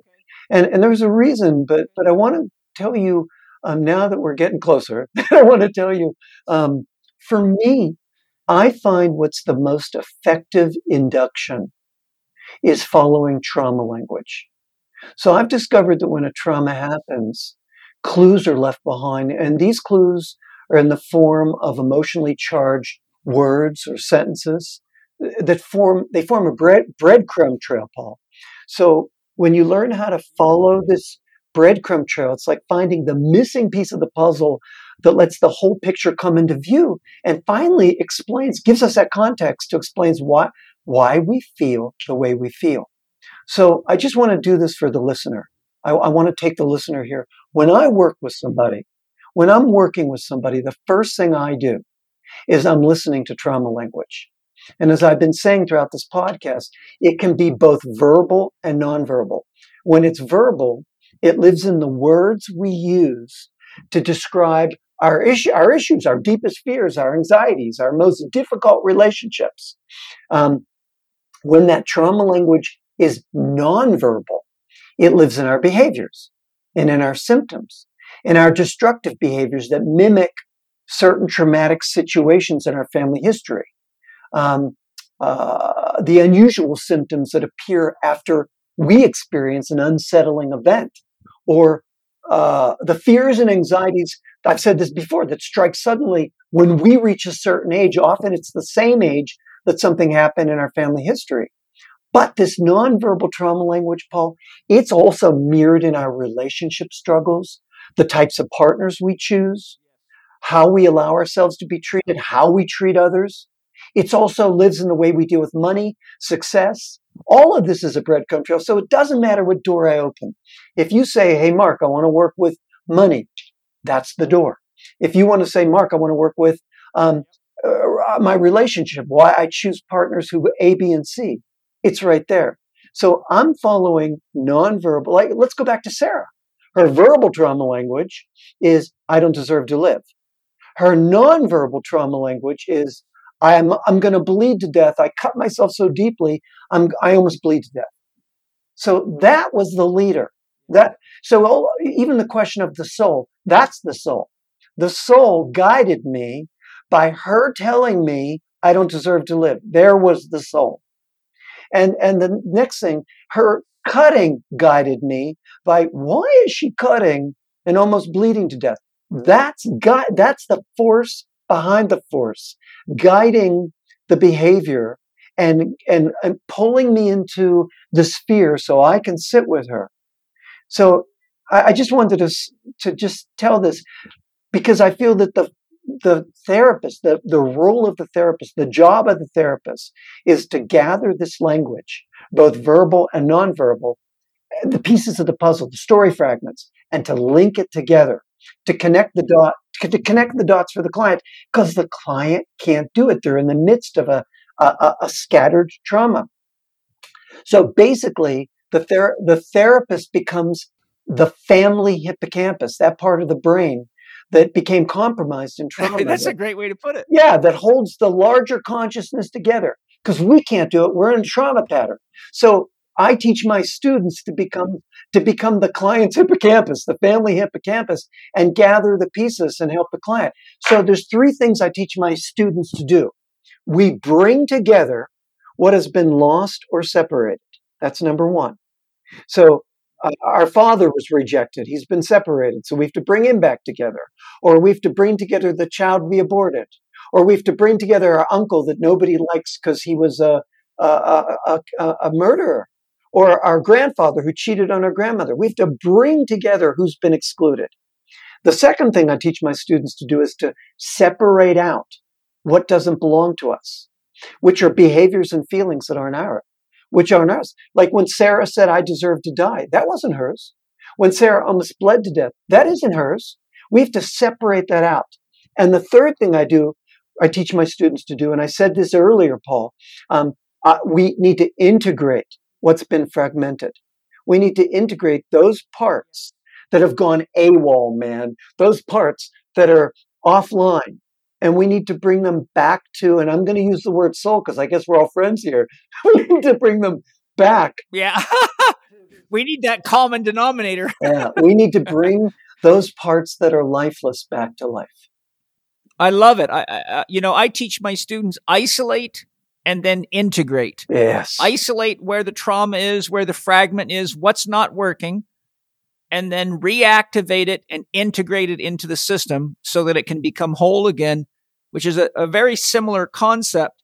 One of the things that came to my mind listening to you speaking of the trauma language was Jung's word association tests and how he was able to figure out which words they had a delayed reaction to. And that showed him the door in to where the trauma was at. Brilliant. Are you familiar with his word I, am not familiar with that, and, and it's brilliant. It's exactly right. You know what what what what he did?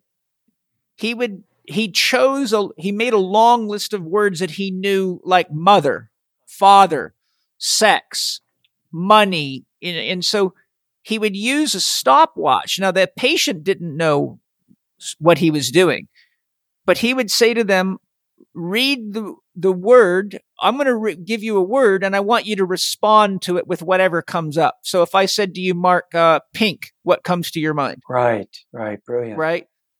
Well, for me, the music, the music of Big Pink, the band, the band, the, ba- the band album. Okay. So if I said hot, Yeah. you would have a response. So he used a stopwatch and he found that if a person had a trauma, it triggered a delayed response to the word. And some of them would just go into sort of a glassed over, like a derealized state. And so he was able to use word association Brilliant. to find the doorway to That's their the doorway. Brilliant. Yeah. And when I studied your book, I thought, ah, I wonder if he studied Jung's word association because the trauma language is really a very similar approach because you're able to pick up the doorway. Well, I'm glad. I'm glad you bring that up because we know from trauma theory, when a traumatic event happens, significant information bypasses the frontal lobes. So the experience of exactly what happens in a trauma, it can't be named or ordered through words because our language centers are compromised.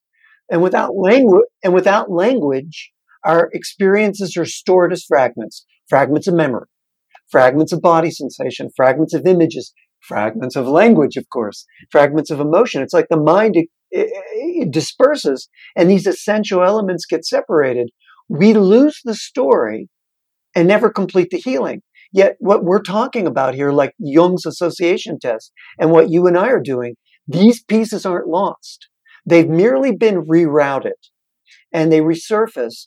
For me, for him, they re- resurface in the in the, the lapse in time, the days experience the client will feel toward that word. For me, they resurface in verbal and nonverbal trauma language, which is what I follow. Yes. Excellent. I'm I'm I'm really fascinated by all this. I'm really glad that we got to talk about these things. Um, can you explain the reasons for identifying a client's greatest fear and core complaint with regard to regard to resolving the family trauma? Now, I completely understand this, but I think this is something the listeners really need to understand. So, why the greatest fear and um, the core complaint for your investigation? Yeah, okay, so it's it's exactly what I'm talking about here. The core sentence to me, which is the greatest fear, we learned that in the book. What's your core sentence? What's your greatest fear? Um, is for me the gold nugget of trauma language. And the core complaint is how we describe our issue. And I give 12 questions in the book. What happened right before you feel this way? What was going on at that time? What's it like in its worst moments? All those questions. And this language, this is how we unearth what's been fragmented. Because remember, just like I just said, all this significant information has bypassed the frontal lobes and it's scattered within us. And now it's resubmerged and it's gone into uh, what we call what we've been talking about fragmentations. So we've got these fragments of feelings, these parts of the body that are numb, these fragments of images. And this language, by having somebody say, let's say a core sentence like um, Sarah's, like, I'll, I don't deserve to live, or I'm a terrible person, or I've done something terrible. If I say to you, um, Susan, say those words, I've done something terrible. Now, all of a sudden, she goes into the body's having a deep response, the, the tightening, in other words, the trauma response is forming. And hence, here's the doorway. So once we've isolated the trauma language, now we can track it back to the originating event into childhood or the family history. And then we're ready to do the deep work to heal. She just gave us the doorway. I said, Sarah, say your worst fear, say your core sentence. Uh, um, and, and then all of a sudden, boom, the doorway opens and we're in. That's great. Did you know that cymbiotika means harmony? And you're really likely to enjoy my podcast with Shervin Jaffaria, the founder of Cymbiotika. Cymbiotika is an amazing company that makes excellent products to aid healing, enhance longevity, and improve performance at all levels of your being, from your spiritual practices to your athletic endeavors. I highly recommend you go to Cymbiotika.com and check out their top notch organically sourced products that include excellent tasting supplements like their Synergy Vitamin B12, which elevates energy naturally, to their Shilajit minerals, which help you better regulate your hormonal system. Their biocharge activated coconut charcoal is an excellent detox support and removes toxins and poisons from the body quickly and non invasively. Their organic longevity formula is one of my friends and students' favorites. They rave about it. I really enjoy their Regenesis liposomal glutathione for its amazing antioxidant powers, which is really helpful for anyone that enjoys vaporizing tobacco and herbs like I do. They also have great immune support products, water filtration options for drinking and showering, and some cool clothing and more when you go to cymbiotika.com and use your Living4D discount code, which is capital C, capital H, capital E, capital K 15 on checkout, you get 15% off anything they sell and you won't be disappointed. Enjoy Cymbiotika. How much of our core language and core sentence do you feel are working through sympathetic resonance? And to elaborate, uh, since the entire universe can be uh, said to be composed of energy and information, um, that is an expression of pure potential, it seems logical and likely that our thoughts and words function akin to cymatics in, in that we manifest or inform what we put vibration to. Does that make sense? Oh, absolutely. Yeah. So I'm just curious is, is that core sentence causing a sympathetic resonance that's bringing the trauma experience back into uh, in, in vivo, really. It, it, that that's why I designed it. That's exactly what it's doing. This is a great question because years have gone, years of my work have gone into designing um, the healing sentences, which come from the core sentences. Really, they're the flip. They're the opposite in a sense of the core sentences. And I teach this in my book. So just as core sentences, which is the worst fear, can bring forward the traumatic resonance in our body, healing sentences can do the opposite. They can help downregulate, they can help downregulate our limbic system by creating feeling states of, of feeling supported, of feeling calm, feeling states that feed the prefrontal cortex. So the right sound or the right sentence, and, and again, I'm a big believer in this language has to be precise, can help us calm the stress response so as a chance to settle. For example, um, we might say, let's say I've had a, a break in the attachment and I've fragmented. My, you know, the soul, the soul parts have scattered. And um, we might land on a healing sentence that integrates those young fragmented parts of ourselves. A sentence like, you know, I might put a hand here on my chest and another hand here down on my uh, belly, and I might say to myself, Mark, I've got you. I'll I'll breathe with you until you feel safe. I'll breathe with you until we integrate in our body, until we can feel pulsing, until we can feel pulsing throughout our core. And a sentence like this can, can work wonders so again, a lot of precision goes into these healing sentences.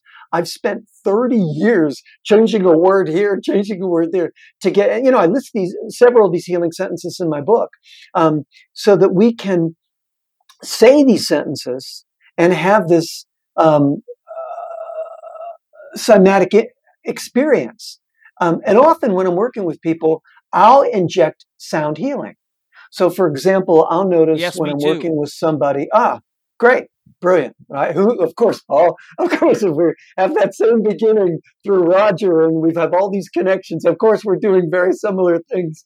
Um, but you know, I'll be working yeah, with lovely. somebody, and and I'll feel, um, okay, the throat's not moving. I'm going to make a sound for the throat, or I'm going to make a sound that rattles the rib cage, or I'm going to make a sound that that brings life force back into the pelvic floor. And I make these sounds and I tell people, look, I'm going to make a sound. If you don't like it, let me know. But if you can either make it with me or use it to come back into that area to get life force. So I do that just about in all my healing work with people. Yeah. That's amazing. One technique that I use, and I don't know where I learned it or if I learned it or if it came to me, And I, because I do a lot of this work on myself, I do everything that I teach anyone else to do on myself long Me enough to see how it really works. Yeah. Otherwise, I don't feel, I don't feel like I'm fulfilling my responsibility as a teacher or or a therapist. I have to Absolutely. always. I never in plant medicine ceremonies take anyone on any kind of a journey that I haven't done many times because I need to know exactly what the they're going to experience. You know, but a simple technique that I, I found is that certain days I would for for quite a number of years in the sauna I would just go through the tone scale do re mi fa sol la ti and and I would find that depending on what stresses I had I couldn't pronounce certain of the tone scales. It would uh, my voice wouldn't do it. So then what I found is I went to the one that worked the easiest for me. So maybe fa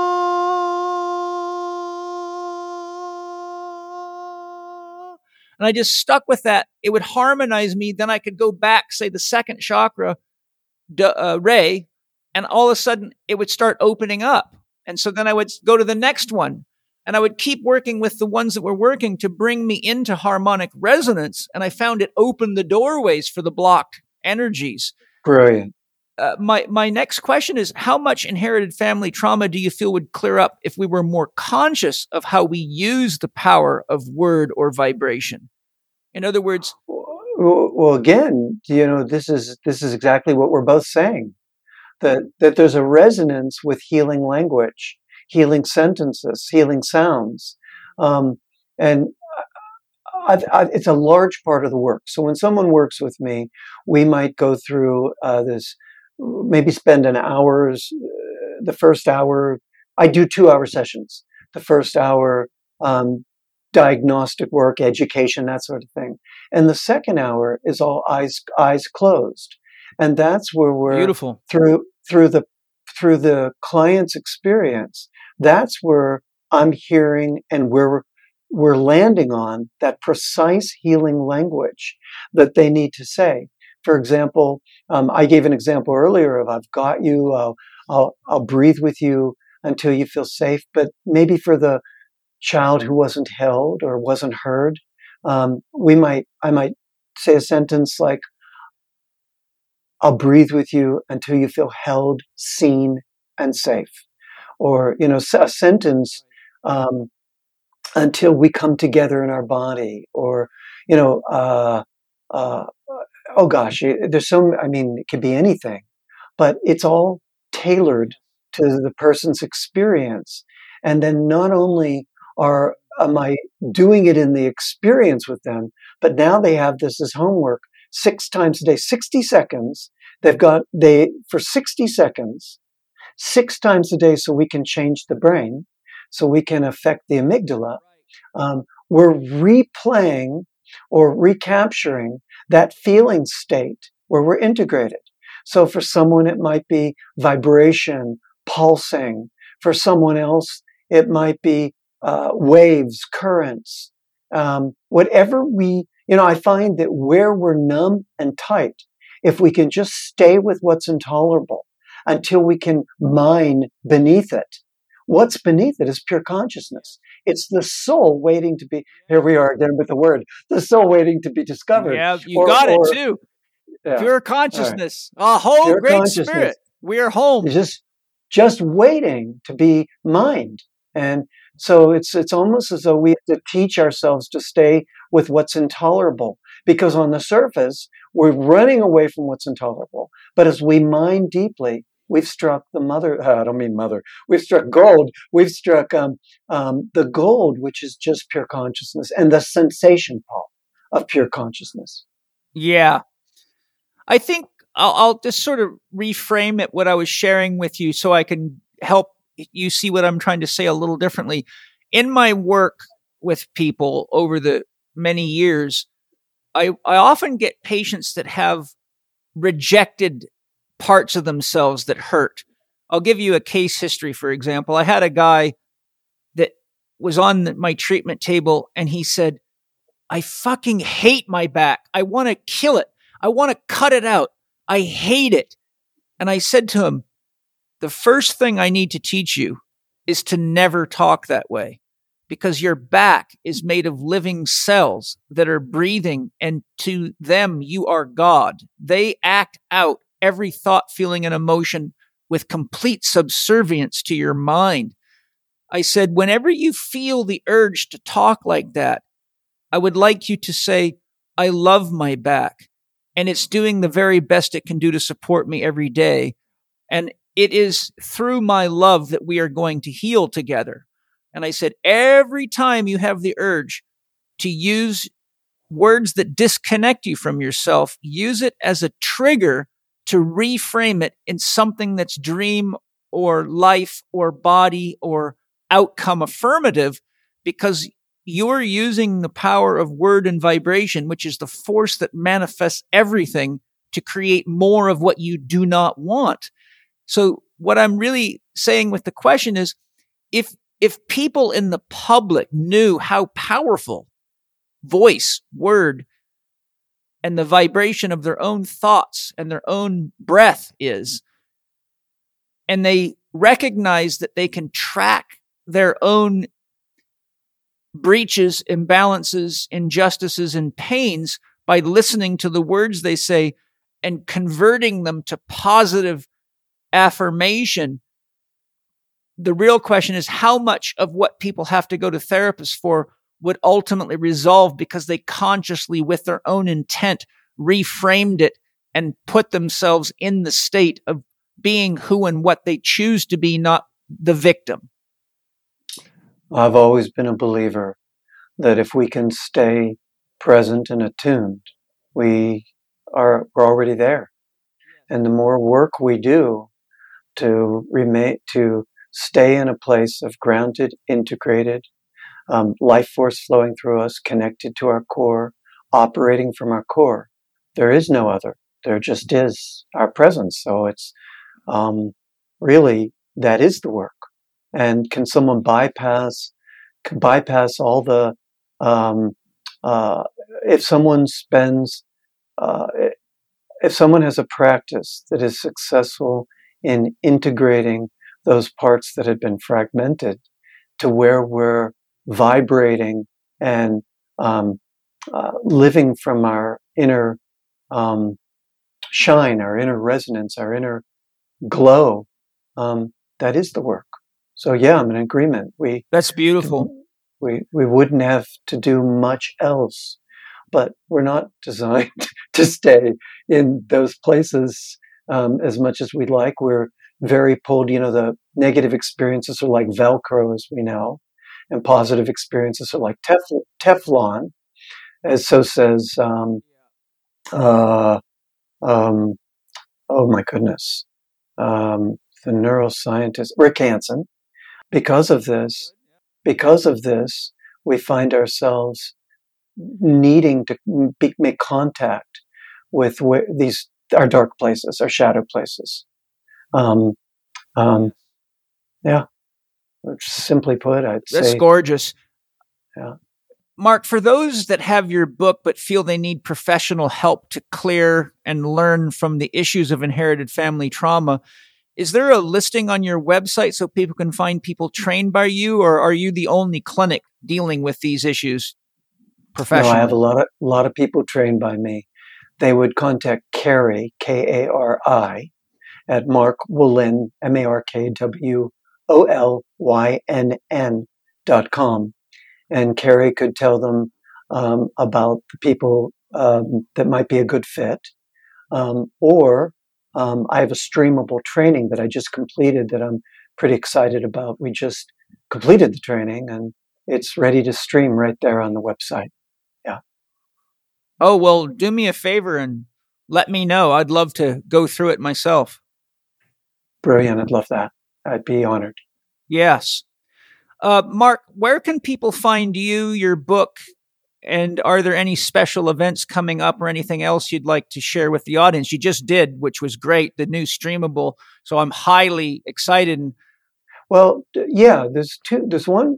Obviously, my website, markwolynn.com, is a great resource for inherited family trauma. But if people are science minded what I've done on my Facebook page is I've used it to collect all the new uh, amazing studies uh, that have been released in the last uh, months and years. And just by following, um, by reading these studies, you'll have a, a, a very clear idea of what's been happening in this field because it's a new and exciting field. I mentioned one of the studies at Tufts University. Um, there's another one from Journal of American Medicine Psychiatry that's pretty new. All of this is on the Facebook page. Excellent. Mark, this has been one of my favorite podcasts of all times. I really oh. absolutely enjoyed it. And I am so proud of you for your approach, your development, your honesty, the love inside of you, the listening capacity. You've really inspired me to, to be more of what I can be. So thank you. Oh, Paul, that's really kind words. Thank you so much. I really enjoyed it. I had a great time just sitting here hanging with you. And yeah. The conversation, as promised, did go deep and went into some une- unexpected places, but but I'm, I'm, you know, I'm happy that we went there. Well, thank you. And thank you to all of you listeners. I hope this touched you as deeply as it touched me. I'm really excited that you got to meet Mark Wolynn. I'm excited for you to know about his book and his new online course he's releasing. And I'm excited that you know there's a lot of amazing things you can do to really live your life fully and heal yourself and really step into the dream of what you came here to do and experience so that all of us can benefit from your genius. And uh, thank you to all my sponsors who share their love with us and the podcast and all their beautiful products and all their willingness to put money back into organic farming and organic foods. And thank you for anything you buy from them because each purchase that you make supports the podcast with a little commission, which helps me have the time and the ability to find and do the work to get great people like Mark Wolynn to share with us. And that's love's boomerang. So lots of love to all of you. We are safe. We are home. We are whole. A whole great spirit. It is done. It is done. It is done.